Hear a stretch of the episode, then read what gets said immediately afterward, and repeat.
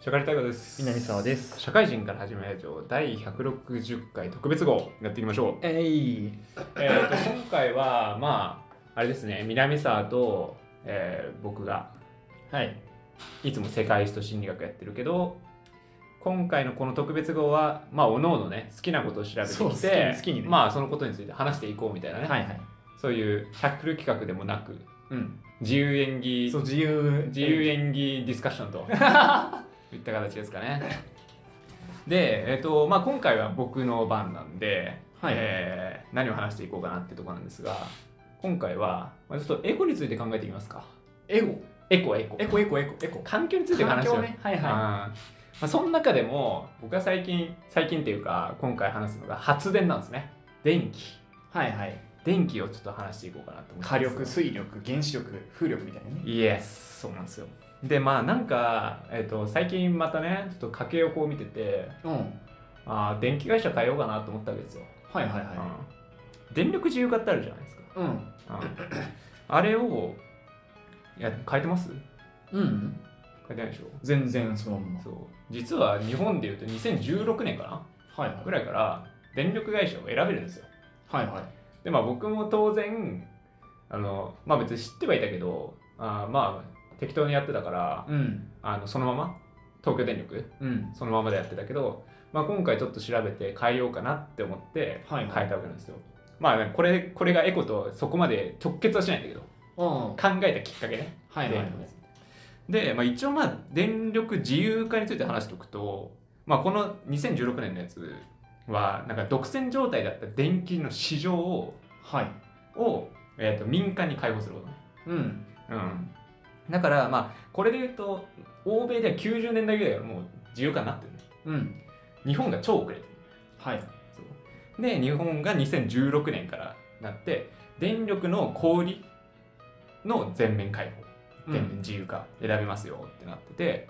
えー、と今までだったらもう本当に地域限定ですね、うん東京関東に住んでる人はもう東京電力ですとかはい。関西に住んでる人は関西電力ですって決まってましたと、ってなっていた制限が緩和されて業界を超えてこう電気事業を運営するようになったとはい。だから、あのーまあ、最近で言うとあのガス事業のエネオスとかねうんエ。ネオス電気ありますねとか、はいはい。あとまあ通信業界でいうと JCOM とかね、うん。 JCOM 電気ありますねとあとソフトバンクとかもね、ソフトバンク電気ありますよはいみたいなね、があったから、まあこういう他業界が全然違うところも電気事業に参入してきていて、うんまあ、結果的にね、こうメリットとしては、まあえーまあ、電力会社同士のね、こう競合がこう競争が活性化して、えー、と料金のそもそもの値下げであるとか、うん。あと付加サービスの追加ですね。はいはい。うん、だからまあそうすることによって利用者、まあ、我々の生活する人たちがプランをこう選択できるようになってると、うんってなってるから、あのーまあ、自分のねこう生活に合ったようなプランうん。 を選択できるようになりましたねっていうとこ、うん、まあこれはまあそこまでエコに直結しないですね、まあまあまあまあまうんまあ、ただねそのエコに直結する話としては、はいはい使う電気を選ぶことができたりとかするんですよその中で。あ。はいはい。うん、だからあの自然エネルギーを100%使うプランとかもあったりとかして、はいはい。うんうん、だからそれが例えば東京電力でいうとあの水力のみを、えー使うようなプランはい。だったりだとか、えーあとは NTT とかだったら、まあ、時間限定ではあるけど太陽光の電気だけをこう100%使うようなプランうみんたい。なね、ものがあったりとかするから利用者がまあ生活スタイル、まあ、自分の思考にも合わせたようなプランを選べるようになってますと、まあ僕はそこまで、まあむしろ安くしたいっていうちょっとねだから100%プランを選んではいませんが、はいはいはい。はい、そういう、えー自由化っていうのがありましたねとでえっとじゃあまあ今そのエコ自然エネルギーを使うみたいな話あったけど、うんどういう発電方法あんだっけみたいなね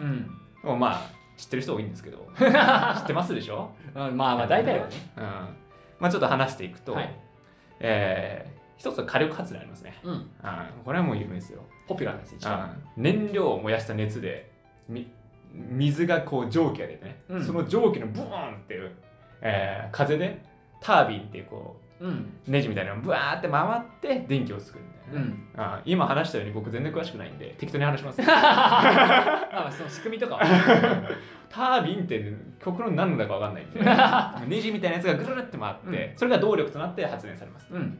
というやつでその火力発電の中でも一応石油であったりだとか石炭であったりだとか天然ガスっていう燃料を燃やした熱でやるとうん言ったとこですね。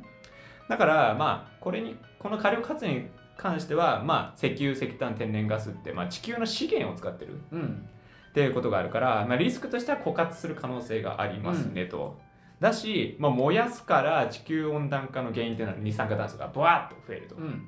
だから全然エコではないんですねとはいいうものですね。まあ、で、あとは水力発電。うありまんすね。水力発電は水を高いところからブワンって低いところに水を落としてそれで水車がぐるんって回って動力で発電できますね。はいうん、これはまあかんあの今言ったように川の水とかそのまま落っこしたりとか、うんまあ、ダムを作ったりとかしてこう水を溜めて落としたりとかする方法あるから、まあ、非常にこう再生可能エネルギーの中ですよ。うんまあ、だからまあ循環するエネルギーですねといったところですね。であとは有名なので言うと原子力発電。はいで原子力発電は、まあ、これはセンシティブないろんな問題はあるんですが、こうまあ、ウラン鉱石っていうねこれも地球資源ですけど、うんそのウラン鉱石をという物質を使ってこのウラン鉱石っていうのはね核分裂をしたらもうものすごい勢いでねうんあの熱が出てでその熱で水を沸かしてタービンを回すはいというやつですねだからこれが一番少ない量で多くの電気を生むとうんいうところなんでめちゃくちゃ効率的な発電なんですよね、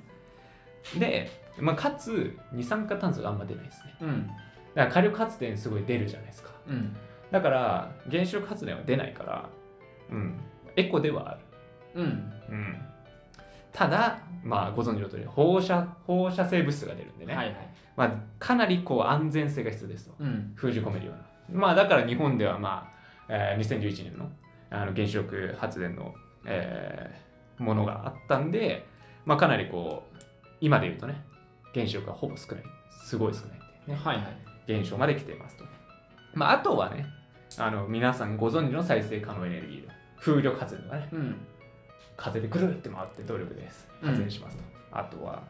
えー太陽光発電とうかね、んまあ、あとは地熱発電っていうのもありますねうんあるあああれはもうマグマの熱でブッて回すんでね。うん っていうやつもマイクですね。はいというのがあります。じゃあ今の日本の発電のシェアっはいてどんなもんになってるんですかって話があるんだけど、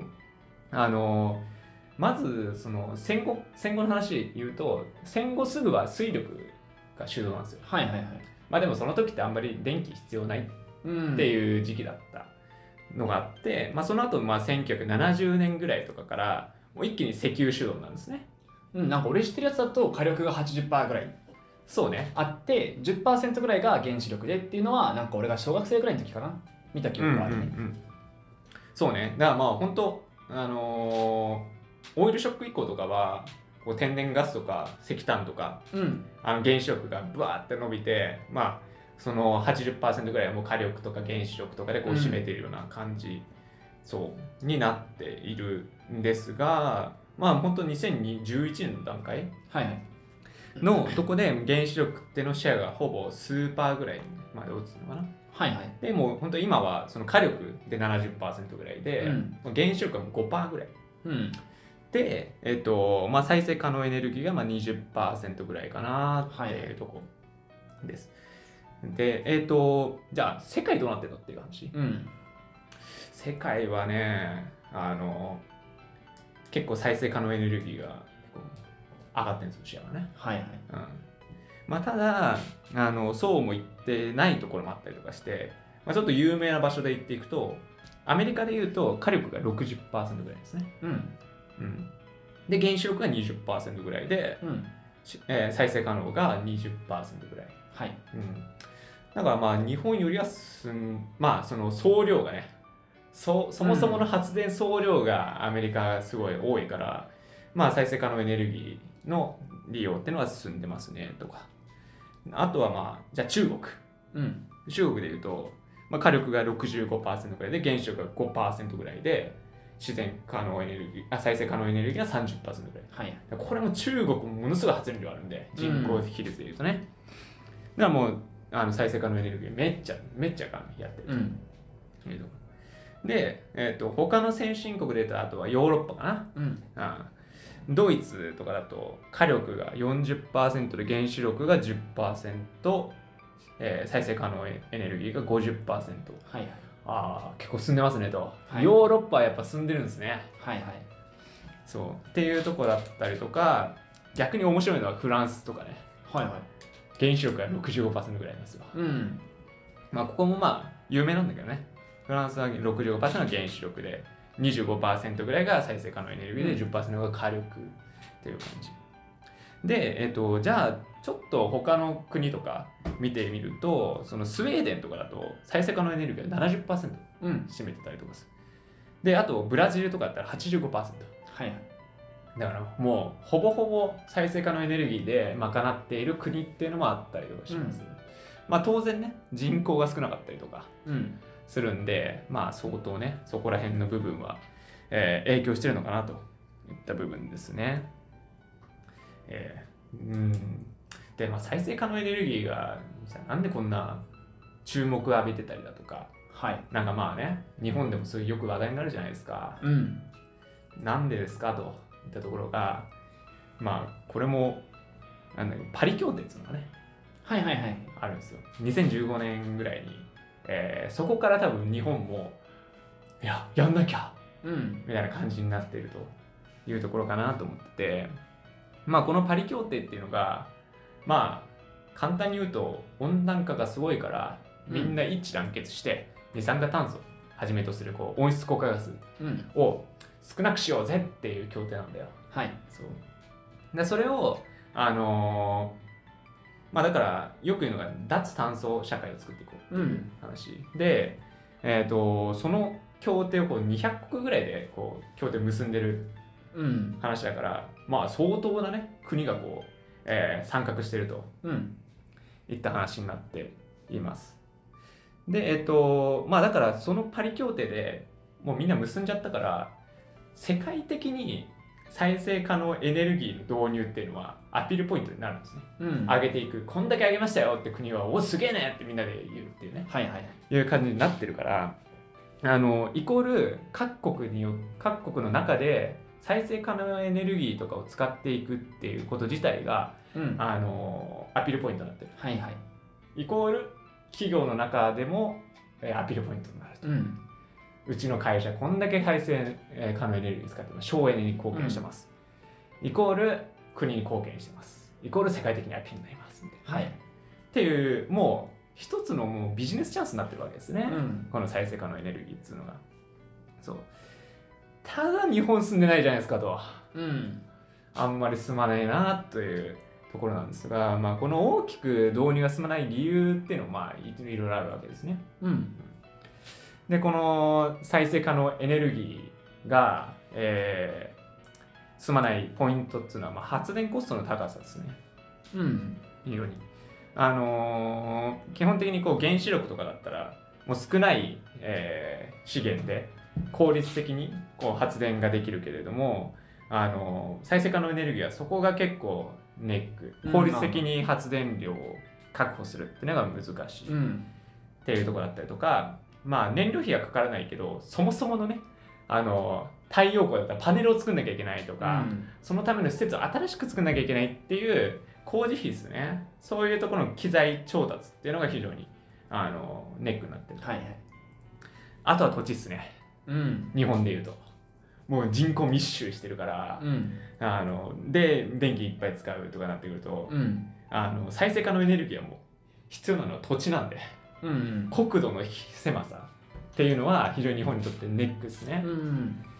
だからもうあの広大な土地が必要となるあの再生可能エネルギーってのは非常に不利ではありますはいあとは日本で言うとあのー安定的な電気供給っていうのをし絶対しなきゃいけないうん国ではあるじゃない、だからその例えば太陽光であるとかあのーまあ水力もそうだと思うけど、うんあのー天候に左右されちゃいけない、うん、降雨量とかねそうそうそうそう、で一気に使うあの時間とかにもうし 再生可能エネルギーああ今日あ雨ですとかで全然供給されませんだったらあ停電ばっかになっちゃいますとかだったらうんすごい困るから、うんそういうの絶対なしにしなきゃいけないってなったら再生可能エネルギーのシェアっていうのを思うように増やせないっていうね。っていうのもあるから日本だとやっぱまだえっ、とまあ50%超えるとかっていうのはもう全然まだですねうんっていう話になるんですよ。はい、でまあ日本もまあその中でこういろんなこう再生可能エネルギー使うとかっていうものがあったりとかして、まあ、最近のこう新しい面白い再生可能エネルギーとかだと、まあ、波力波力っていうのかな波力発電っていうのがあって波の力を使うんですね、はいはいはいうん、なんか装置の中にこの空空気室みたいなの作ってねうんもう波が来た時にこうバコーンって当たって振動流っていうのがあって、はいはいはいでこうポコポコポコポコって泡が出てくるじゃんんその振動流で空気を作り出してそれで動力を増すっていうね、はいはいそれでこう、あのー発電させたりだとか、まあ、あと明確な発電ではないけれども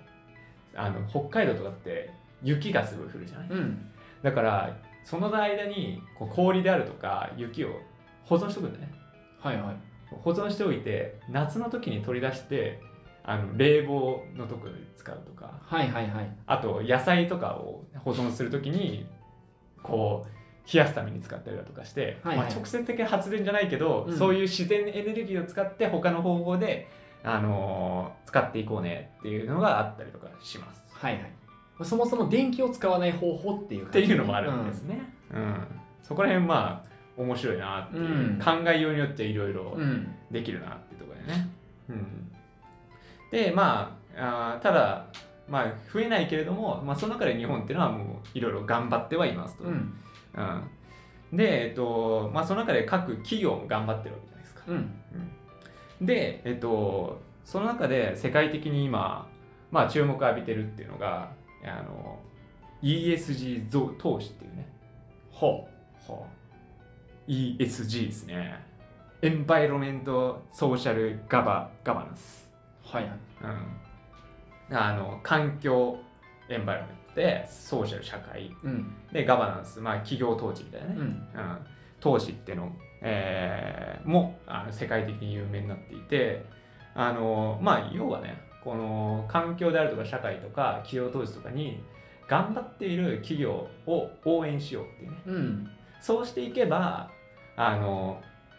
企業側も頑張ってうんそういう省エネとか取り組んでいく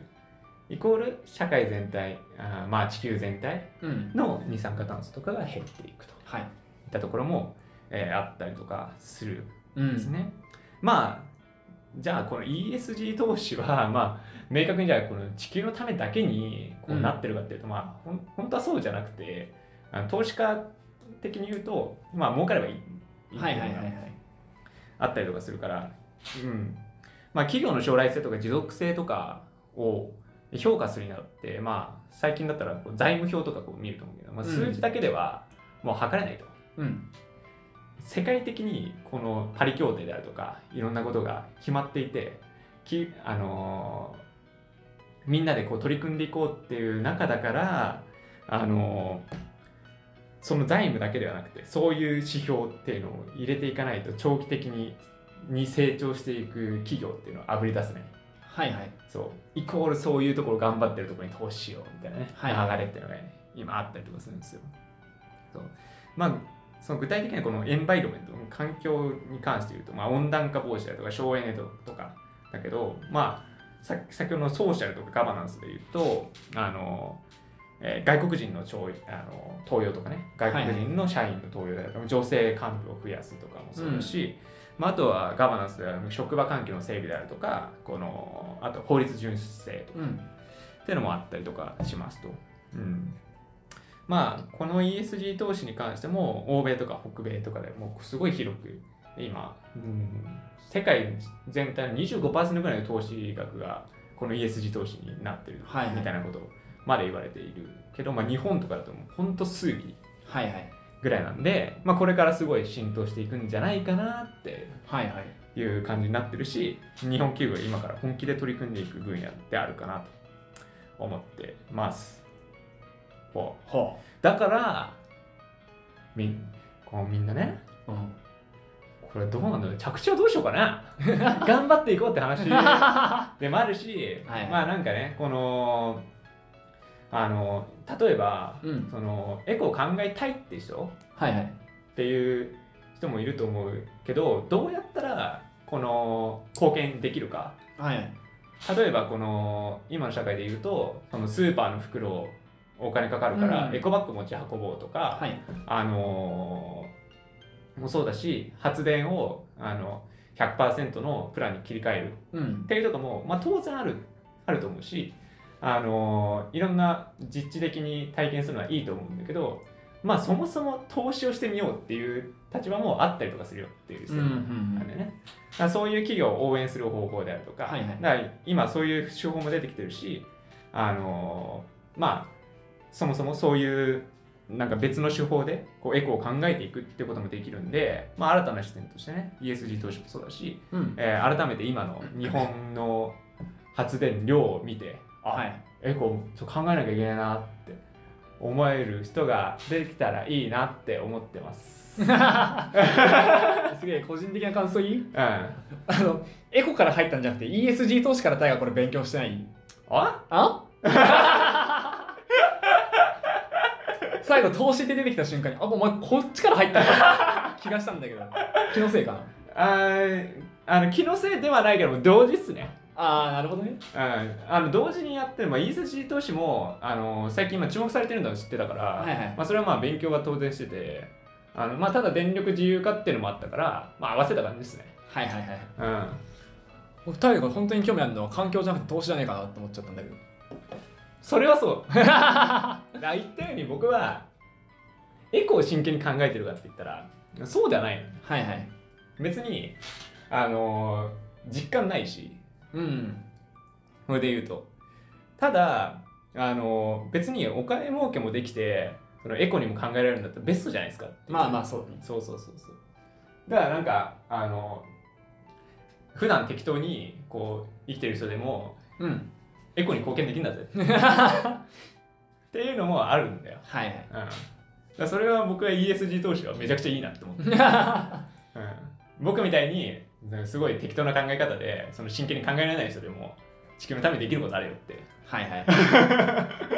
いていうことで言うと ESG 投資が入ってるんだね投資目線がね投資家目線で入ってます 僕は、うん、やってますかエコーやってないね全くやってないね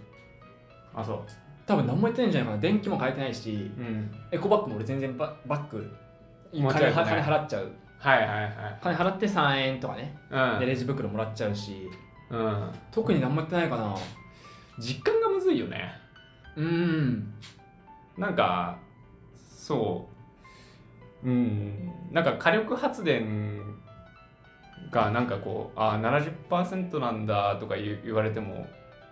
そうなんだって感じうーんその二酸化炭素がめちゃくちゃ上がっていることがなそんなに実感もないし、うんなんかまあそもそもの実感自体が難しいはうん、まあなんか僕の目線から言うとそれにみんなが気づき始めたとしたらそれは ESG 投資の終わりの可能性もあ るね、うんいみんながやり始めたらね気づかないうちが花園なんでなるほどねいやーそうねエコはそんなそんなに気にしない本当に全然気にしないわうんでも本当なんか今の社会まあ世界的に SDGs とかも入ってきてるわけじゃない、だんからそこでもだから本当いろんな軸からその環境問題って関わってきてんだよな、うんそのパリ協定もそうだし別の結んだ SDGs でもその環境問題って入ってきてて、うんまあジェンダーもジェンダーレスもいろんな軸に絡まってきてるけど、うんだからまあそこにちゃんと配慮するっていうこと自体があの企業としてのアピールポイントになりうるうんことなんだよな SDGs だからなサステナブルデベロップメントゴールズだからな全然わからん持続持続持続可能な開発目標なんはいはいはいへだよ、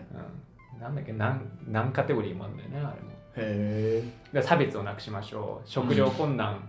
を、えーとなくしましょうとか、はいはいまあ、環境に配慮しましょうだからあの産業廃棄物をなくしましょうとか、ねまあ、ジェンダーレスもそうだしね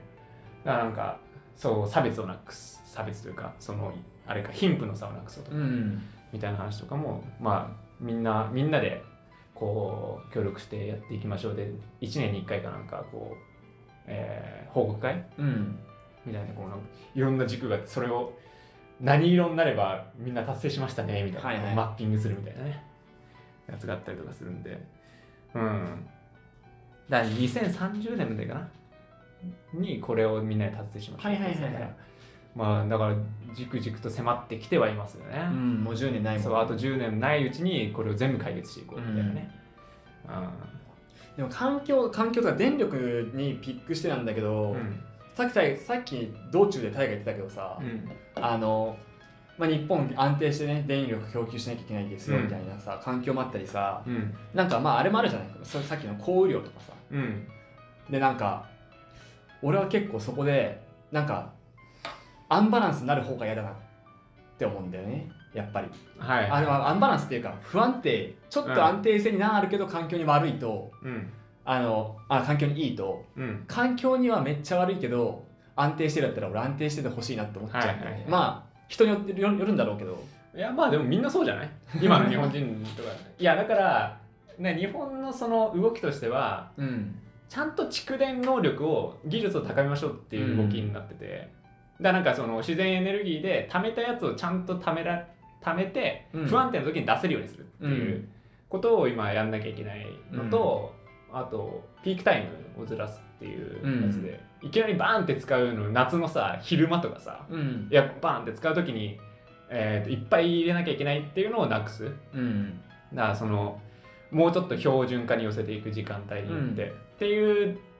取り組みをしていかなきゃいけないよねだから日本人の生活自体は、あのもう変わんないから それ誰も多分期待してないと思うんだよね国がもであと一個すげえ思うのが俺小学生の時やったかなこの環境問題ってちょっと調べたことがあって、う、うんで二酸化炭素なくそうみたいなねう動きこんなのありますよみたいなのを発表する機会があって一個あったのがアイドリングストップんうんでバスがあの信号待ちとかでちょっと止まる時でもエンジン停止させますみたいなうん取り組みやってるっていうのを調べてその後にちょっと調べたのがで結果排気量変わってるんだっけみたいな話、で見たらなんかみんな変わってなかったんだよねややっぱ出す瞬間うんが一番多くて、うんそこからずっと出してる分には、まあ、そんなにはいあはのい排気量増えないからでいちいち逐一停車して進んで停車して進んでだと、爆発的に廃棄しなきゃいけない場所がうん何回も何回も訪れるからうん結果まあちょっと減ってるぐらいで、はいはいそんなに排気量自体変わってないっていうのを俺はデータで見てうんであなんかポーズなんだなって思っちゃったのもちょっとあんだよねまああのビニール袋の話はまあよく言われる話だからねううん結局あのプラスチックのゴミの中でも本当に2%ぐらいですみたいな あそうですかじゃあ根本変えた方がよくないですかみた いなそうなんかねそうアピールアピールだけっていうのも、まあ、でも ESG 投資とかねうんその投資する時にあたって気をつけなきゃいけないのかなと思うけどねうんそのアピールポイント作るためだけにやった施策なのかうんあ本当に今後持続性あるのかみたいなね、うっんてところはちゃんと調べなきゃいけないよなっていうそのアピールポイントに騙されないっていう能力も必要だよなっていうそうですねそれはまさにねまあみんなが騙されるんだったらそれはそれでね 企業としては OK なんです そうだねうんそこはなそうなんだよねそれちょっと思ったねじゃあ根本はどうなんだっていう話なんだよね、うんまあ何をね重視するかって人それぞれあると思うしね本当に環境良くしたいんだったら所詮ねうんアピールポイントなんだろうっていう目線もあるだろうし、そうなんだよなまあなんか日本で言うとなんか普通に問題なのは火力発電とか使う燃料とかをもうほぼ100%輸入だから、うん、止められた時どうすんねんそうそうそうそうそうそうそうもうそうなった瞬間もうアウトうんになるから、ってなったら今のやつの30%とかでじゃあ暮らしていけるんですかって言ったらもうそうじゃない、なんか今で言うとこうオーストラリアとかうんあと石油だったら中東うんからほぼだってから、オーストラリア潰れたらもう死ぬじゃんみたいな、うんとかねだからまあ輸入に頼ってる日本の体質がもう限界近いんじゃないのっていううんとこだよな、むずいっすよこの辺はまあその辺も結局ねエコ関係ないもんね言うそうなんですよ言うなればねそうなんですよその輸入がどうこうってね、うんでもまあ僕はそれでいいんじゃないかなって思ってるんだ俺よもね結構そう思った、うんうん正直まあその結果的にエコになればいいんですよっていう話だから、そうまあうん結果的に良くなればいいんですよ、 一個 ねめっちゃ難しいなって思ったのが、うんあの全然もっともっと単純シンプルな話なんだけうんど、うんそのタービン回すってあったじゃない、うん大体タービン回すじゃないでいろいろ俺も今聞いてて考えたんだよどうやってタービン回そうみたいなうんでもさ電力を作るために電力を使っちゃいけないわけじゃない、はいはいはいそれむずっと思って、はいタービンは回す方法に電力を使ったら元も子もないじゃないいはいわあ電力使わないタービンの燃やし方かみたいな確かにねあまあ火力とかは多分多分だけど、うん電力使って1使って10生み出すみたいなはいはい方法でもいいんだろうけどうんいやむずいなーってすげえ薄思ういよ ね電力使わずかみたいなねそうそうだしなんかその僕的には水力めちゃくちゃいいじゃんって思うのよああはいはいダダムとかでやるやつあ日本なんて言ったらさもう川いっぱいあるしさ、いっぱいあるじゃんって思うけどそうなってくると施設を作んなきゃいけないからうん景観が崩れるんだよねはいはいはいってなってくるとよろしくないじゃん、うん日本的に言うとわすげえむずいなと思うむずいよな景観をなくさないでしかも施設をでかく使わないでうん発電しなきゃいけないんです、そうそういやすごい難しいよねうん、今だからその地熱だったから太陽とかさ風力とかいろいろあるけどそうなんだ新しい発電方法と思い,、まあ、思いついたら起業できるんだけど そうなんだけど、ね思いつかないよなってやっぱりうんまあだから済まないんだよなそうね そうむずいわなどうやったって俺電力使っちゃうもん回す方法を考えたら、なあまあ最近だったらどうだろうね海だから広大な海のとこに風力発電をボンって置くとかね海あ風が一番通りやすいところとか、そうそうとか、うんもう土地としては限られてるから、まあ、う海が多いわけじゃん地球なんて言ったら、もうそこにもうドンってやるみたいなね、もう景観も減ったくもないもんねまあはい まあでも見えなきゃいいじゃ ん別にまあまあそうだからそこにまあパイプ引いて発電できるんだったらもうそれもありかなっていう了解内にうん手は思うけどままああ最悪人力そう 回しますよ僕がでも多分僕らが回したところであのほんと豆電球が、ね、つくぐらいなんでしょ多分なんだっけ昔昔じゃないわちょっと前に YouTube でうんはあのパチンコのメーカーさんのねいはいえチャンネルが1個あって、うんそこが5人がかりで自転車こいでうんうんチャリこいで電力発電させてパチンコ台をはい当てるまでやりましょうみたいな、はいまあ、2時間ぐらいやってて、うんでみんな5人みんなこうやってめっちゃこいでんだよでやっとパチンコが1台動いてるぐらいでああそうかやっぱそうだよな1人があもう疲れたらダメってなって4人になった瞬間にパチンコ台の電源がブツンだかうおらそんなもんしか動ーかないそんなもんんなんだよ、まあ、あとパチンコめっちゃ電力使う 確かに ねめっちゃ光るもんなめっちゃ光るもんな無理だよなでまあ2つ驚くとこあったけどでもそんなもんなんだよね人力でやろうとしたってあーだから日本のパチンコ屋全部ぶっ潰せばうんちょっとエコになる電力使わないが一番だと思うわもう再生可能とか以前にあーなんかね香港の100万ドルの夜景とか言ってる場合じゃねえとう言っんてる場合じゃねえと確かにな毎日が大晦日だったら毎日がお店とかあったら結構あれなんじゃないですか使わないんじゃないですかねでもそんなもんそういうそういう方向だよなって思うけどね、うんさっき大が言ってたその雪をさうん持ち帰ってその野菜冷やしに使おうとか、そういう方向の方が日本向いてんのかなとは思うけどねうん本当でも日本はもう戻れないぐらいまで発展してますなっ脱ていうのは脱電気社会にした方がねなんか できねえっすそれはなんかできるところからやっていこうじゃないやっぱりエコも、うんエコも全全部そうだけどね、そうやなだからまあ少しずつみたいな本当群衆主義じゃないけど、うんそういうとこからもうひ一人がやったところでしょうがないって部分はあるからもうどういかに集団を動かすかなんだよなうん本当にそこはむずいよななんかもうだから合ってんのかなあのビニール袋有料化しますみたいなやつはな、うんうんまあ、強制的に反感買うけど、まあ、考えざるを得なくなっちゃうもんねまあだってそうしないと動かないっていうのはねなんか心理学で前やったけど、うん、そうだよな。それはまあ、うまくはあるのかもうんまあ、政策考える側としてはそうするしかないよねっていう、まな。うん。あ、そうするしかないっていうの言い方はあるかもしれないけど、うん手っ取り早いよねっていうあとは多分、何かが起こんなきゃダメだっていうね。そうだねあの2011年のねそう。あれがあったからその原子力なくそうっていう動きになったりそうとそかうそう。まあ、実際にもうそこからもう10年間で、あの、原子力復活したのなんか数期だから、うんまあ、本当に強制的にあの事件にでインパクトがあったってことだね、うんしかもしあれがそれ日本だけじゃないからねそう世界的に影響を与えてるっていうのが、まあまあ、うん、怒っちゃいけないことだけどうん、怒ったらやっぱ怒るっていうねそういそうだうね現象が、何から問題が起きないと、まあ、人って動かないよねってそうだいう、ねまあだからそれまでは本当徐々に徐々にスーパーずつうん上げていくしかないですね、あとはエジソンが生まれることですね もう一回ね、そうだからもう本当にもうちっちゃい力でうん、効率的に発電できる仕組みっていうのができればいいだけの話なんだよね、もう俺が言うのもなんだけど、うんあの俺一人やったってしゃあないじゃんっていう意識あると意味ないよねっていうのがそうそう一番思うからできることから一人一人変わっていかなきゃだよねっていう、まあ、自分からね他人にあれやれこれやれじゃなくて、俺はこれやるわ俺これやるわだけでいいんじゃないのっていうそうそう最 初はそうなんですよね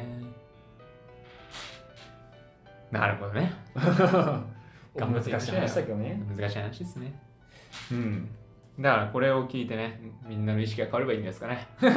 れでこれは僕は群衆を動かしていくんでまずまずもって俺から変わってるんだよな 対面してるね俺から変わってないんだよな、まあ、南さんは変わんなかったらしょうがない 変わらないね南さんが変わらなくても100人変われば確かにいいんでねっていうところでじゃあ今回の特別は僕のパートは終わりというところでね、引き続き南さんのパートをお楽しみくださいはい